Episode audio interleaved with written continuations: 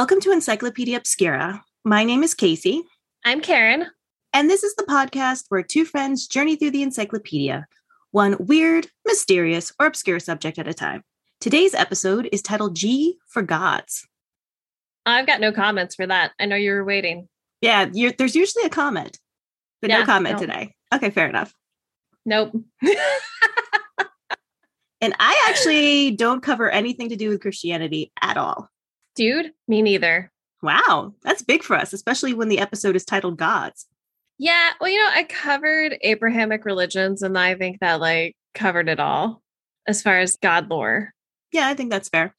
And if anyone's wondering what Karen is referring to, you can go back to episode A of season two, where Karen does cover Abrahamic religions. So more details on that in that episode. Yep, yep. All right, so I am doing the intro this week, and you know me. I always have to look up the official definition of anything just to get myself started, you know, just to wet my whistle before I dive into something specific, right? I think that's fair. I mean, I probably should have, but I'm pretty sure I'm I'm good on this one. I think we both know the definition of what a god is, but I went to three different sources Oh, just to okay. cover all my bases. Just full disclosure, I tried to find something like kooky and like fun facts and stuff for the beginning of this episode, like I usually do, you know, like 10 things Mhm. you didn't know, or, you know, whatever it may be. Everything about gods is horrifying. Oh, yeah. I mean, religion is the root of all wars. It is, it, no, and even their actions, like in folklore, Mhm. terrible. Oh, yeah. I mean, we're talking about, I'm not even getting into the like the super, super dark stuff, but we're like, there's a, a boar that gets eaten every night, boiled alive or something like that, and only to be regenerated the next day and be eaten again the next day. Like stuff like that. That sounds Greek. Was that Greek? I think it was. I was going to dabble into some Greek, Mm, and then I was like, no, everything here is super rapey. So I was like, I'm out. And so I went yeah. to Fucking Zeus. uh not even him, man, it's everybody. Oh, And then I went into voodoo and I was watching a ton of stuff on voodoo yesterday. Mhm. Freaked myself out. Karen got a text that I was changing my topic once again. Did not know what my topic was going to be, but I certainly wasn't going to invoke any voodoo gods because that shit freaked me out. So Mhm. I'll get to my topic, obviously, but like I scoured the internet to find the most lighthearted god I could find. And yeah. I think I kind of succeeded. Still a fair amount of bad things, but not nearly as bad as the other stuff I was researching. So, Well, that's good because um, I go dark, Okay. extremely dark. yeah, I don't. I'm pretty well. I'll let I'll let listeners be the judge of that. All right.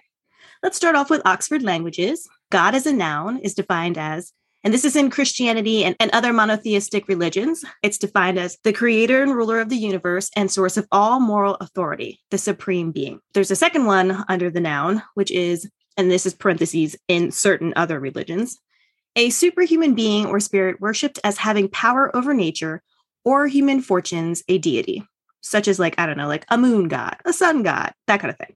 Uh-huh. The word God can also be used as an exclamation. Um, so it's used for emphasis or to express emotions such as surprise, anger, or distress. An example of this would be God, what did I do to deserve this? Which I say as I do my taxes.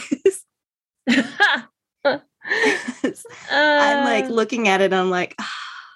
So according to Wikipedia, my favorite, as we both know, quote, in monotheistic thought, God is usually conceived of as the supreme being, creator, and principal object of faith. God is usually conceived of as being omnipotent, omniscient, and omnibenevolent, as well as having an internal and necessary existence. God is most often held to be incorporeal, with said characteristics being related to conceptions of transcendence or immanence. So basically, God is everywhere, God is everything, and God can do and see everything. Basically, yeah. Yeah. There's no limit on what God is, you know, capable of doing, Yep. which tracks. I mean, for for most uh, monotheistic religions, yeah. Yeah. So that's the end of that quote. And then finally, because I have to be very thorough, I looked up God in Encyclopedia Britannica and went to their main page on God and got this quote. So, quote, God and goddesses, generic terms for the many deities of ancient and modern polytheistic religions. Such deities may correspond to earthly and celestial phenomena or to human values, pastimes, and institutions, including love, marriage, hunting, war, and the arts. That all tracks. It all tracks, right? Yep. While some are capable of being killed, many are immortal, although they are always more powerful than humans. They are Mhm. often described in human terms with all the flaws, thoughts, and emotions of humans. End quote. So Yeah. there you have it. I did the dictionary, I did Wikipedia, I did Encyclopedia Britannica. Very good. They all basically said the same thing. Yep. So instead of covering one god this week, mostly because I could not find one that was both interesting to me and had enough information on them for an entire segment, I am instead going to cover several different gods with a centralized theme. Oh. I began my research in an article from Listverse titled, well, actually, it was titled something about like, I can't actually remember the name of it. It's going to be in my sources, but it was titled something like lesser known gods you've probably never heard of. But the portion, you got to start somewhere, Karen. Okay. You got to start somewhere. But the portion that I was really drawn to was was the portion titled, and I quote, "The global pantheon of poop gods." Oh, I like it. Bring So- on the poop. there's going to be a lot of shit talk coming up. So apparently, there are multiple gods of poop in many, many different societies. So many, in fact, that I will not be able to cover all of them in my segment today. But Okay. I'm going to hit some of the heavy hitters. Or heavy shitters. Shitters. I know. So here's the thing.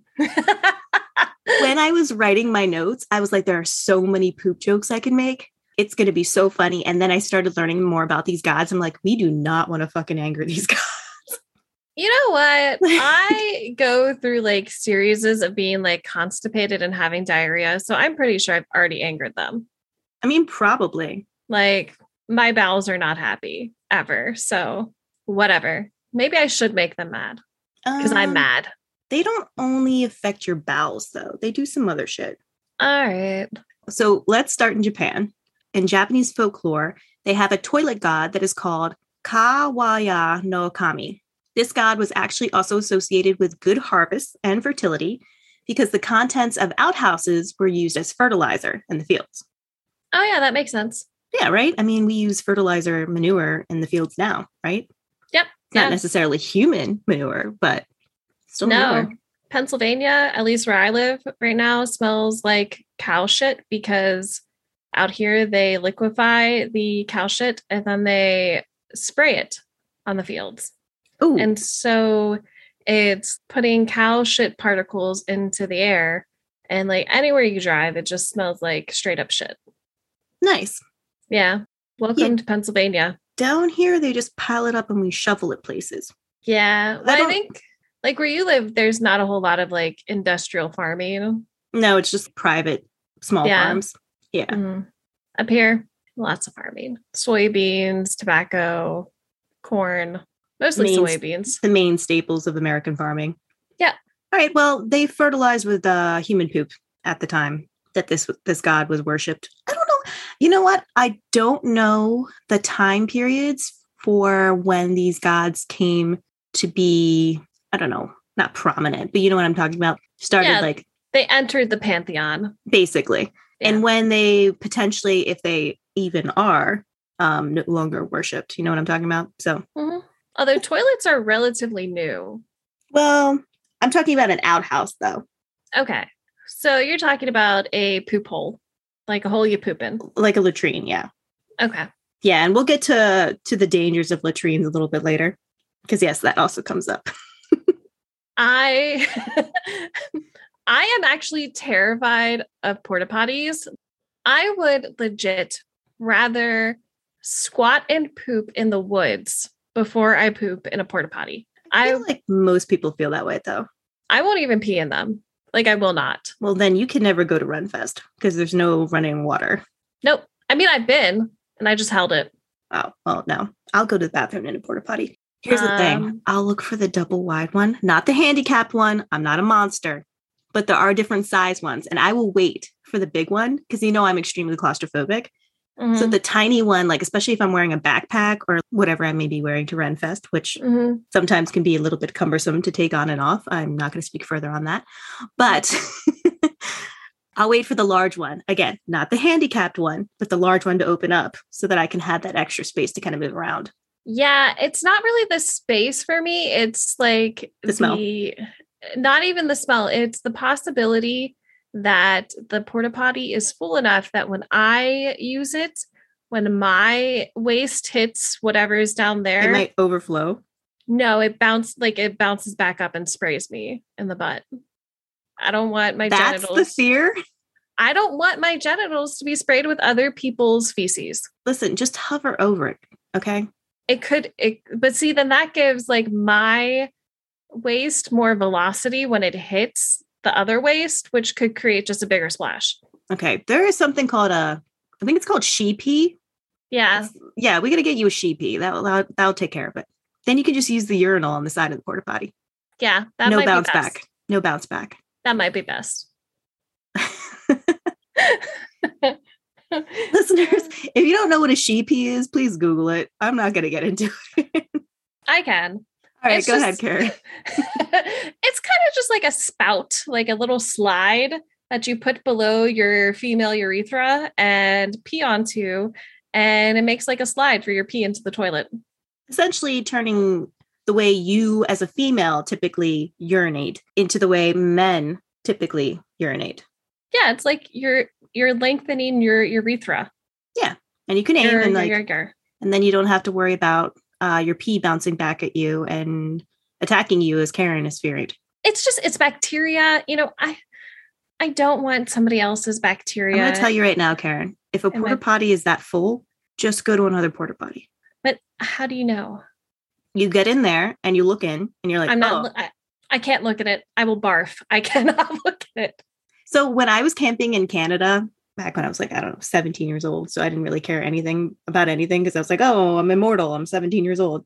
Mhm. They didn't have porta potties. What they had was like latrines, and then they had these big wooden boxes with a hole on the Mhm. top.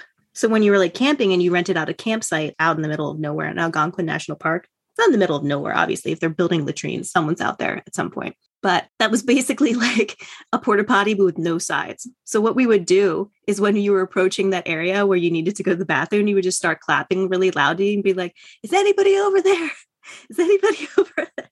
oh my And if you were on the toilet, you're like, "I'm over here. Stay behind that bush until I'm done." Good lord Then you had that biodegradable like toilet paper. Oh, the joys of camping. Mm. Anyway, I'm not. I've got like four pages left. We got to get back to it. yeah yeah okay All right. Um, this god was also invoked to protect people from falling into said outhouses and possibly drowning. So outhouses back at that time weren't really well lit, right? Especially if you had to go to the bathroom in the middle of the night. So you would kind of pray to this god or invoke this god so that when you went to an outhouse, you didn't fall in and potentially live out Karen's greatest fear of getting anything from the outhouse on her body, or Mhm, potentially fall in and not be able to get out and drown in. oh no Mhm. no oh it wasn't like a single it wasn't like a single not single serve but you know what i mean it wasn't like one person could just go in there and do the it was like a big outhouse so there was enough poop to drowning no yeah you just fall into this like ravine and then you can't get out and you're digging at the poop and then you know eventually you get too tired and then you just drown. I'm gonna barf. That is the most disgusting way to die. Oh no. question for you would you rather be like attacked by like a apex predator and die by like a crocodile or like i don't know what else can eat us some sort Bears. of big cat or a bear or drown in an outhouse I would absolutely prefer to be eaten. Yeah, I feel like they would go for the throat. Yeah, Yeah. be quick and sanitary. I don't know about sanitary. Well, more sanitary. It's not like a crocodile is brushing its teeth and gargling. Yeah, but Probably got other dead body parts in its mouth. All right. Well, I'm just gonna die in my bed. That's the dream, right? Yep. To properly honor this toilet god, those who worship had to keep an extremely clean toilet. And it is said in the folklore that the cleanliness of the toilet was reflected in the physical appearance of unborn children. So, going back to the fertility thing, remember I said it was harvest and fertility? This is the Mhm. fertility part. So, like, if you had a dirty toilet, your kid would come out ugly. Basically. So if the toilet oh, I could just imagine. That kid is so ugly. Their toilet must be disgusting. basically. So if the toilet god was happy with a clean toilet, the children could be born good looking. And the mother who was like pregnant, obviously, with the unborn child, they had a clean toilet, would actually like pray to this toilet god and be like, make sure they have high cheekbones or cute little dimples or they're tall or they're strong or whatever it may be. Oh my God, he's so handsome. His mom must have the cleanest toilet ever. Yep, basically. Essentially. Mm. So if the toilet was not clean, the baby was said to have come out ugly and unhappy. I don't know if that means like colicky or whatever it may be, or just generally unhappy in life for the rest of their life. Who knows? Mm. So, in different parts of Japan, there are different rituals and reasoning for said rituals of the toilet god. Depending on where you go in Japan, there's obviously a little bit of different folklore associated with it. Obviously, anywhere you go in a country, the people in that area are going to make a folklore of their own, right? We see Mhm. that here in the United States. Yeah, it's everywhere. Yeah. In one area is said that if you have a toothache, that you can offer the toilet god lights, and that will help with your toothache. In another area, people who worship the god would put a willow branch and some mochi out and ask the god to protect the house's inhabitants from bladder issues. Okay.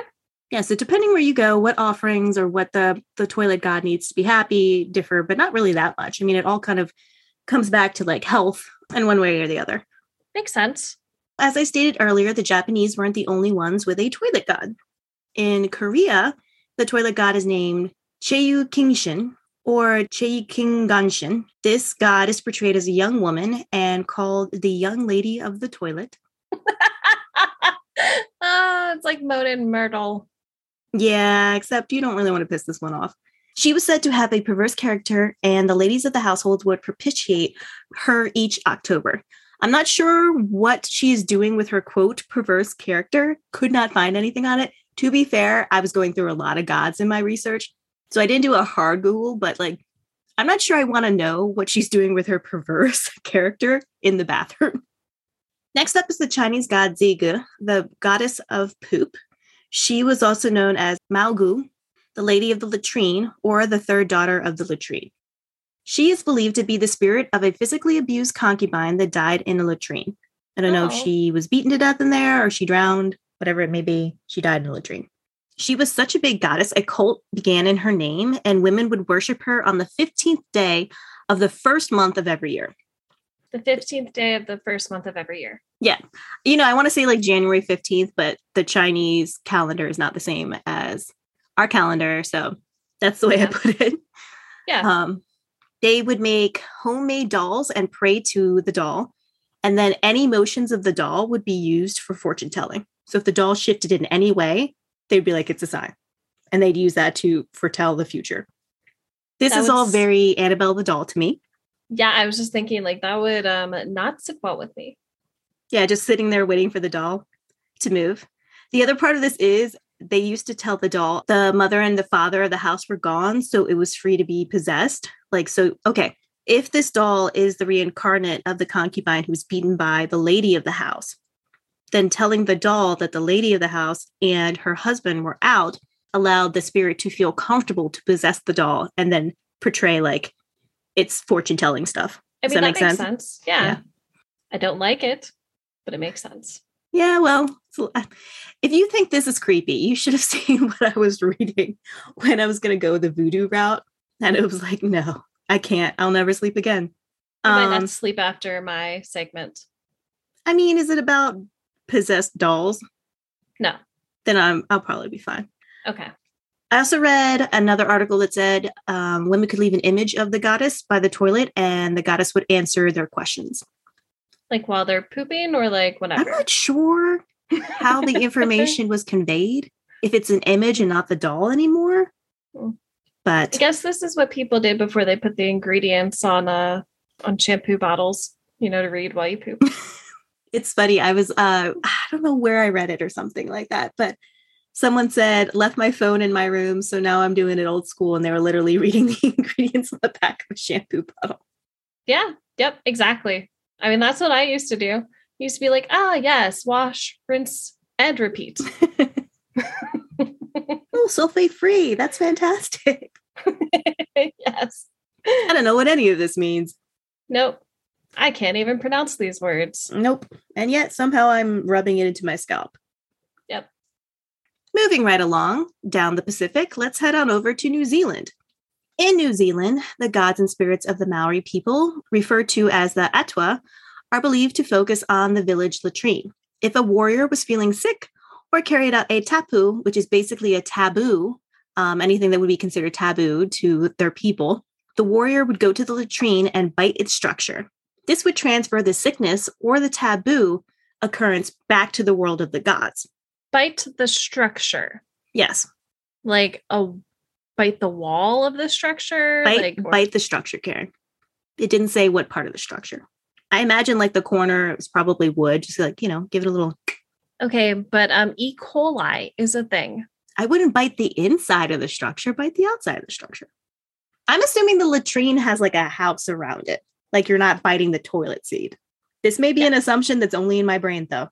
It just doesn't sound sanitary.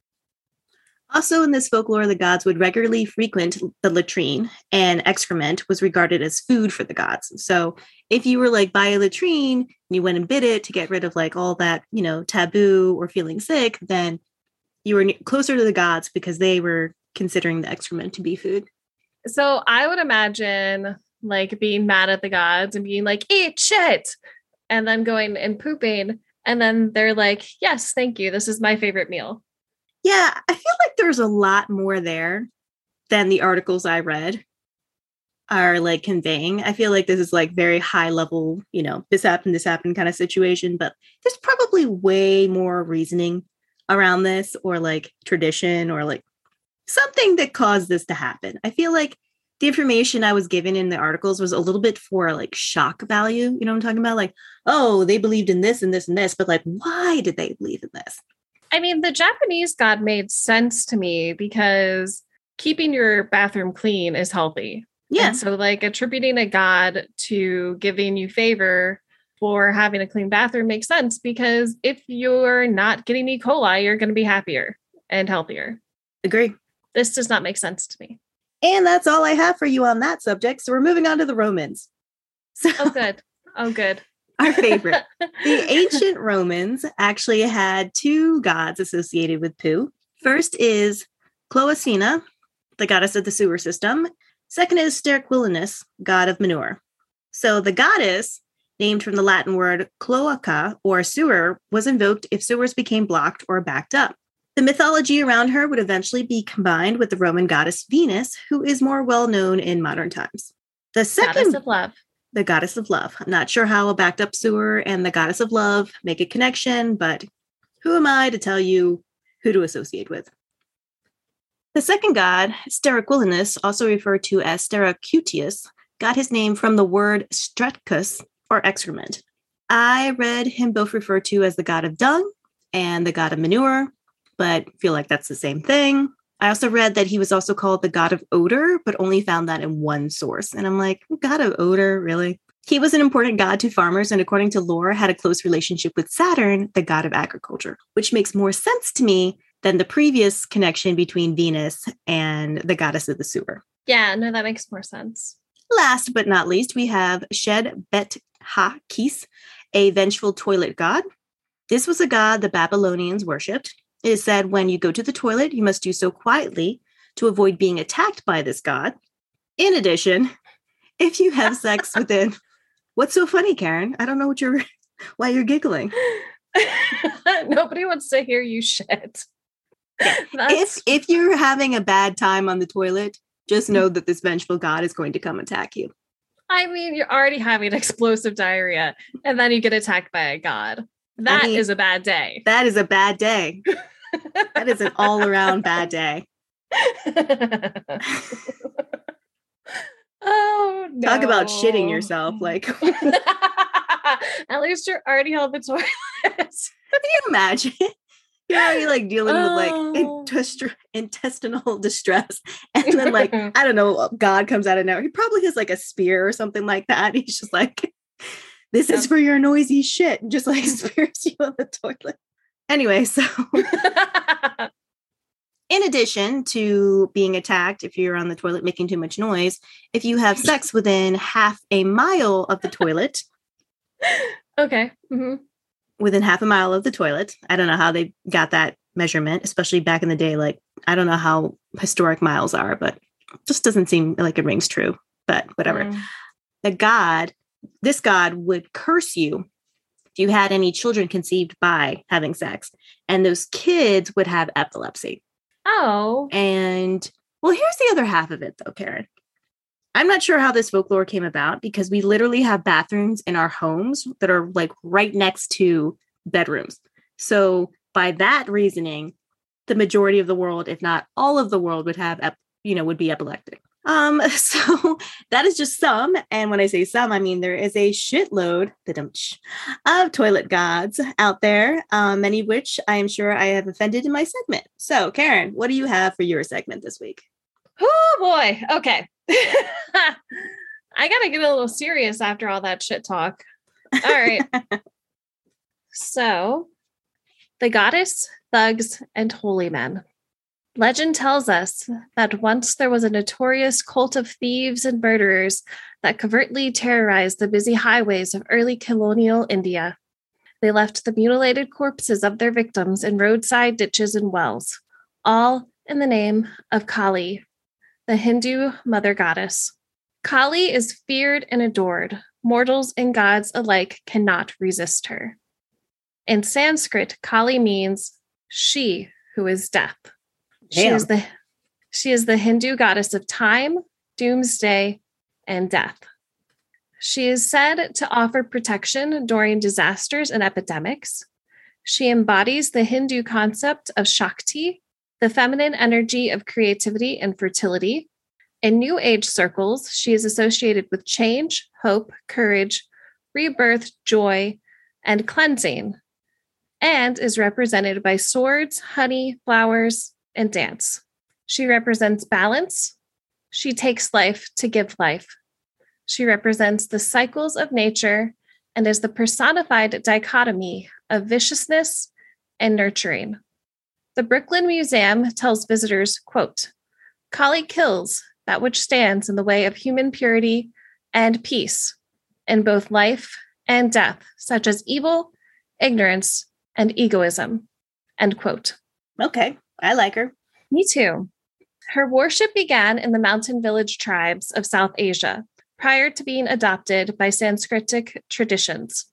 She makes her first appearance in the 6th century Hindu philosophical text, the Devi Mahatmya, which means the glorifications of the goddess. She is black or blue. She is usually nude or nearly nude. What do you mean, black or blue? Her Like skin, her skin color? Okay. Her skin is usually black or blue. Well, it's always black or blue.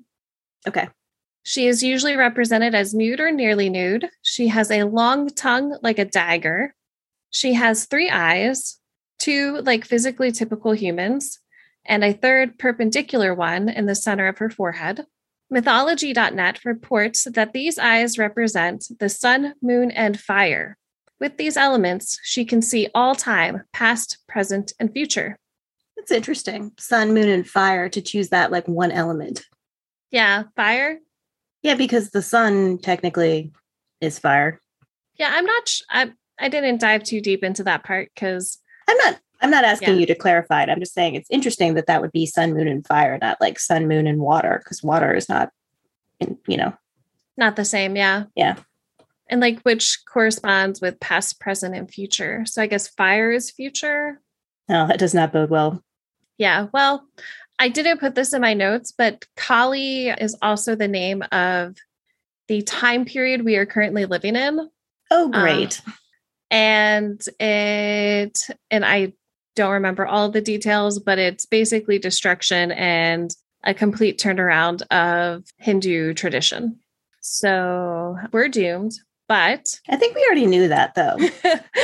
yeah, but it all starts over anyways. There's four periods and they start over after each other. well, it starts over for the people who survive. The rest of us are dead. Well, Hindus believe in uh, reincarnation. Oh, okay. Yeah. Uh, Kali has many arms, and when she is shown with exactly four arms, She represents the complete circle of life. The right represents the creative side, and the left, which is pretty much always holding either a sword or a decapitated head, equals destruction. She almost always holds a bloody sword in her left hand. The sword can be interpreted as a representation of knowledge, which slices away ignorance and opens the gates of freedom. She wears a skirt made of human arms hmm. and, huh. a, yes, and a necklace of human heads and likes to hold an extra head in her upturned palm. She's often shown standing or dancing on her husband, who is laying on the ground. I'll get more to that story. Okay, you're going to need to explain that to me because I need more details. yes, there I've I've got them. so when she is not standing or dancing on her husband, she is often shown in battle. In her mountainous South Asian beginning, she was known as the ogress Long Tongue, who was known to lick up offerings with her long tongue. As such, Kali is often depicted with her tongue out. So she has four Hindu origin stories, and I'm going to tell them all to you. They're not very long, though. So the first one is Kali was created by Durga, another goddess, who was fighting the demon Raktabija, or blood seed. Stories tell that either Durga herself or all the gods came together to create Kali to be most powerful. They gave her all their weapons they had but blood seed only created more demons with each drop of blood. So Kali swallowed all of his minions whole, chopped off his head, and sucked all the blood from his body, not letting a single drop hit the ground. Okay. Yes, efficient. Very cleanly. Mm-hmm. Her and the gods of the latrine would get along. I think they would actually. So the second origin story is Durga was angry while battling the buffalo demon Mahishasura. Kali, and so Kali burst from her furrowed forehead and became a manifestation of Durga's rage.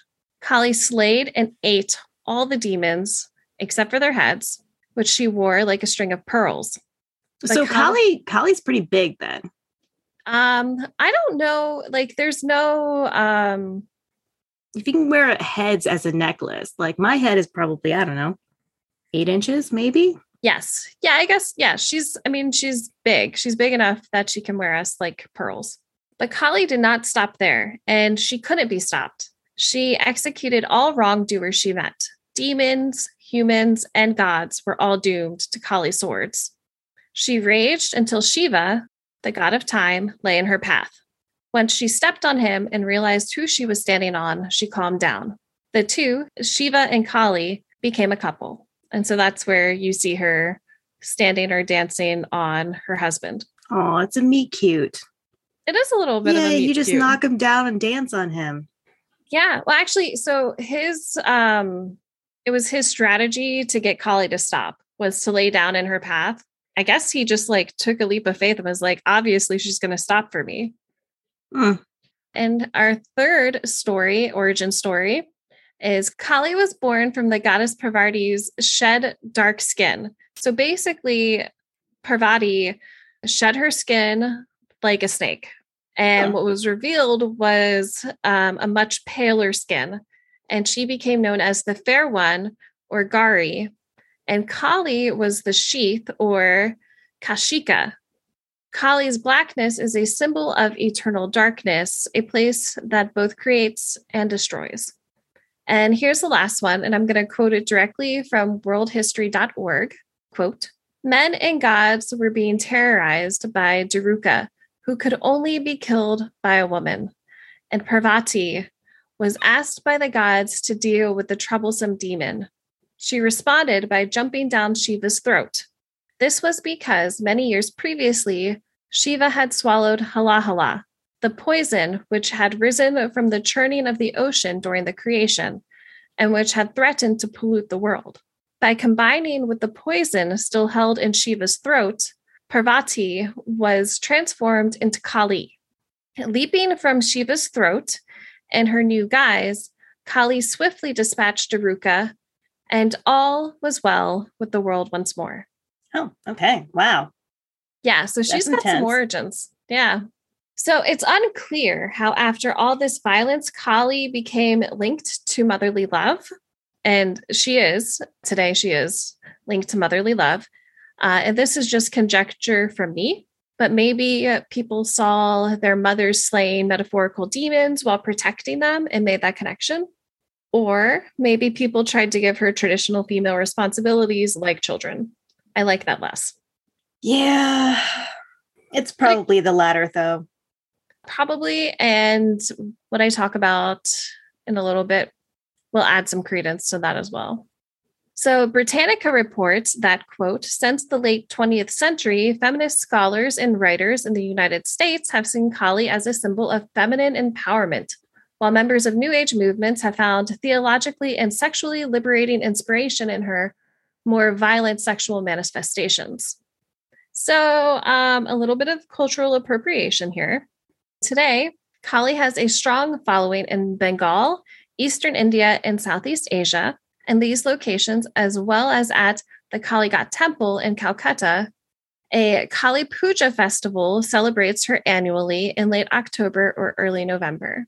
Her constant reminder that death is inescapable encourages her people to accept and not fear. One last Kali story before we get back to the murderous thieves. A band of thieves set out to find a human sacrifice for the goddess. They chose a monk to kill.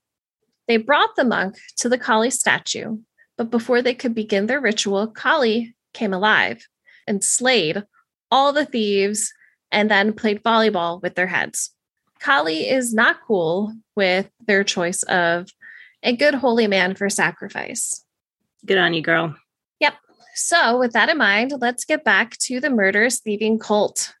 This let's. cult this cult was called Thagi. The word is likely pre-colonial Sanskritic or Persianate. In Hindi, uh, the closest thing to Thagi is Thag, and thief or rogue in Sanskrit is thaga, but it starts with an S. And this term, thagi, is where the often derogatory term thug comes from. Oh, okay. Yeah. Interesting. I thought so. They are also known as phansigars or stranglers. So if you've ever seen Indiana Jones, The Temple of Doom. I was going to ask you about Indiana Jones, The Temple of Doom. So, right, the Thagi is the mantra chanting cult portrayed by white people in brownface. I remember seeing it when I was like 10 years old and I was like, oh, this is cool. But then looking back at it when I was doing my research, I was like, oh, that is definitely a white person with some really dark concealer on. Mm. Yeah, not cool. No, not cool at all. God damn it. Yeah. Uh, they should have known better. It was the 80s. Anyways, Thagi's history can be traced back to 9th century writings by Indian philosopher Basavarjana. Documentation shows that the Sultan of Delhi kicked out 1,000 thugs from his city in 1290. Britannica describes a Thagi as, quote, a member of a well organized confederacy of professional assassins who traveled in gangs throughout India for several hundred years. End quote.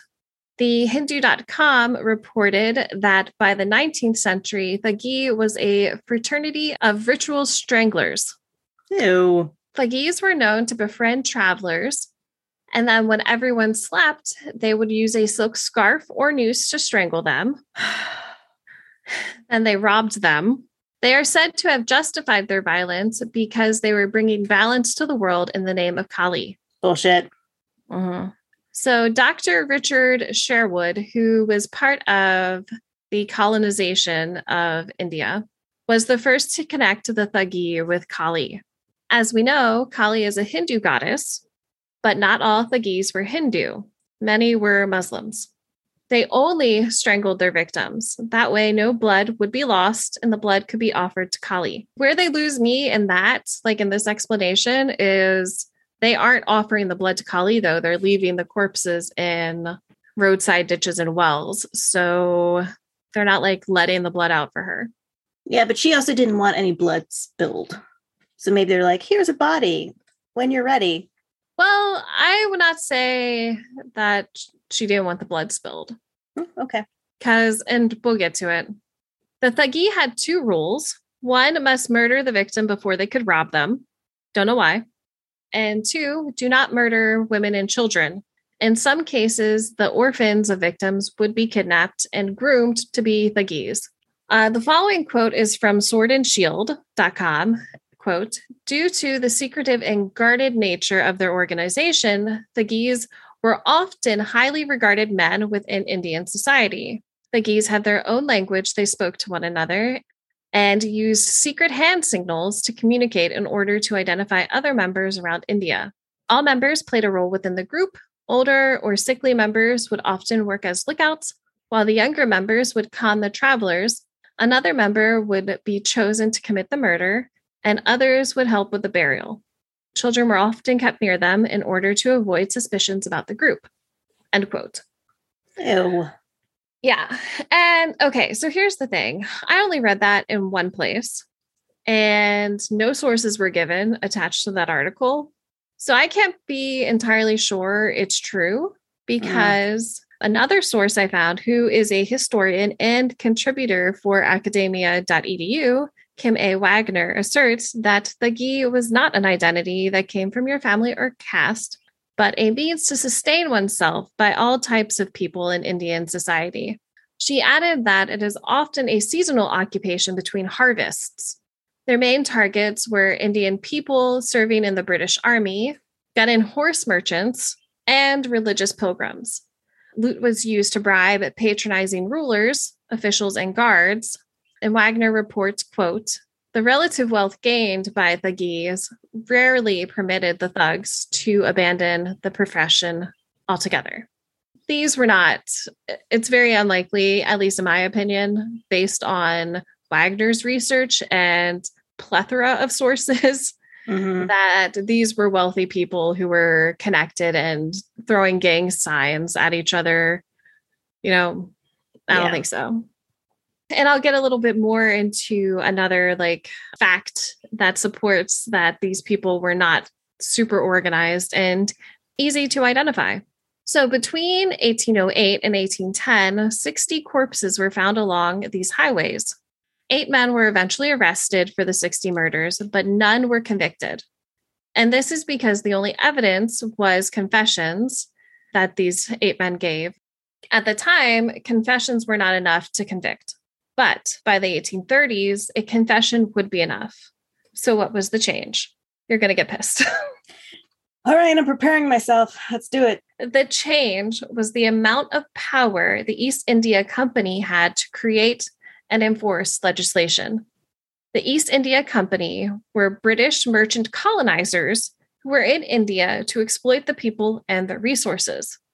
It had began its exploitation of the Indian subcontinent in the 1600s, but it wasn't until the 1800s that they had killed enough indigenous people to be the political majority. Great. Fantastic. It gets worse. Of course it does. Why wouldn't it? yeah, man. Yeah. The company identified Thuggees as a threat to company sovereignty and combated them with legislation and policing in the 1830s. And right, that should be simple because we know who Thuggees are, but we don't. Except the company did not know much about where these murderers were coming from or who they were. They so they basically made up lore about how to identify Thuggees. Oh no. No, I can tell where this is going and I don't like it. Mm-hmm. Mm-hmm. So one Englishman had the caucasity. his his name, by the way, is Meadows. Meadows Taylor had the Wait, not Taylor Meadows. It's Meadows Taylor. yes, Fuck this guy. That yes, is stupid name. yes. So he had the caucasity to write a book titled Confessions of a Thug. So his uh, his text directly influenced legislation and policing practices. Largely, law enforcement still couldn't tell who Thuggees were apart from other brown people in India, for one fairly obvious reason, which we'll get to later. So when they did catch a suspected Thuggee, they tattooed him. Okay. What? Yeah, which is way too similar to what we know happened in World War II, only 100 years later. putting that Uh, all aside, and I'm not putting it aside because I don't want to like. I'm not trying to be insensitive or say that wasn't like one of the most fucked up things I've ever heard. And there's a lot about the Holocaust that we we could cover, and I think everything that happened there was terrible. But I'm going back to your original statement. Suspected, Yeah. So when so you could be accused, and then they would tattoo you for life to be associated with this group of people, whether that's positive or negative. It's tattooed on your body for life. Yes. But okay, so the tattooing didn't actually work because, and this is from the textbook on the subject. The title of the textbook is The Encyclopedia of Post Colonial Studies. Mhm. Uh, quote, the practice of criminal tattooing proved to be impractical as a result of the malleability of body marks, the broad range of languages in which the tattoos were inscribed onto the body, Mhm. as well as the lack of systematicity in its convict application. So the East India Company wasn't as organized as the Nazis. And so this didn't work. Um, and what year was this again in comparison to World War II? this was the 1830s, so Okay. only a hundred years earlier. Yeah.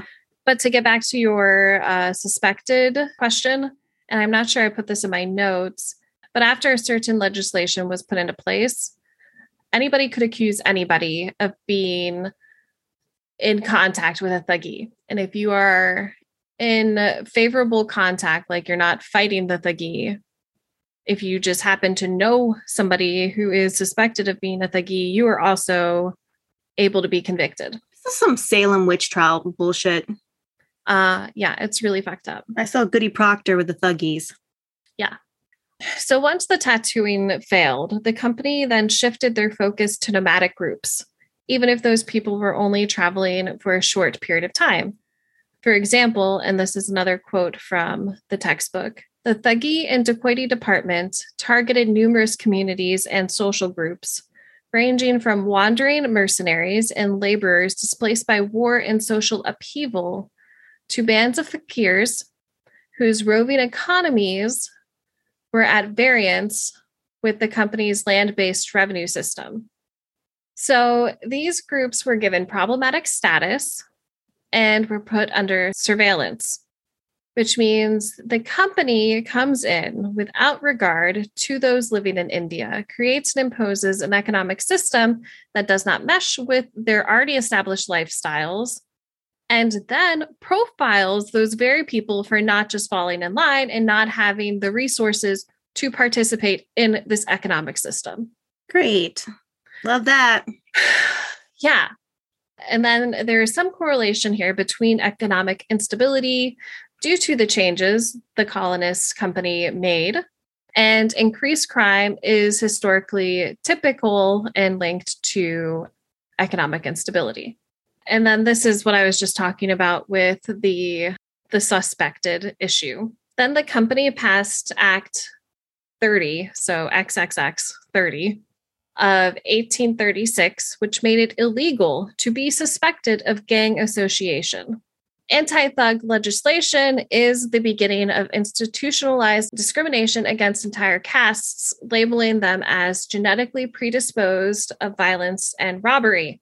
Does that sound familiar to you? Yeah, it sounds. I've you know history just keeps on fucking repeating itself. I swear to God. Uh, convicted thuggies could be executed, sentenced to labor, also known as slavery, mm-hmm. or imprisoned. Those who were sentenced to labor made bricks, carpets, linens, and other goods that the company sold for profit. Of course they did. That's exactly what's happening within the prison system right now. So Yep. Yep. Yep. Okay. Uh, then the people of India staged rebellion known as the Sepoy Mutiny or the First War of Independence. It lasted from 1857 to 1859 and was obviously a direct response to colonial rule and inequality. Unfortunately, it did not do much to end the persecution based on physical traits, but it did end the company rule. After that, the British Crown oversaw the ruling of India. The term thug was replaced with criminal tribes. This led to further studies in anthrocriminology, a branch of science that studies the connection between a person's morality and physical traits. what the fuck? Yeah. That's Uh, not a has- thing. That's not a thing. It is not. It has been used to justify genocide like the Holocaust and racist attitudes worldwide. And it is completely fucking nonsense, Yeah, it is. right? oh my God, Karen.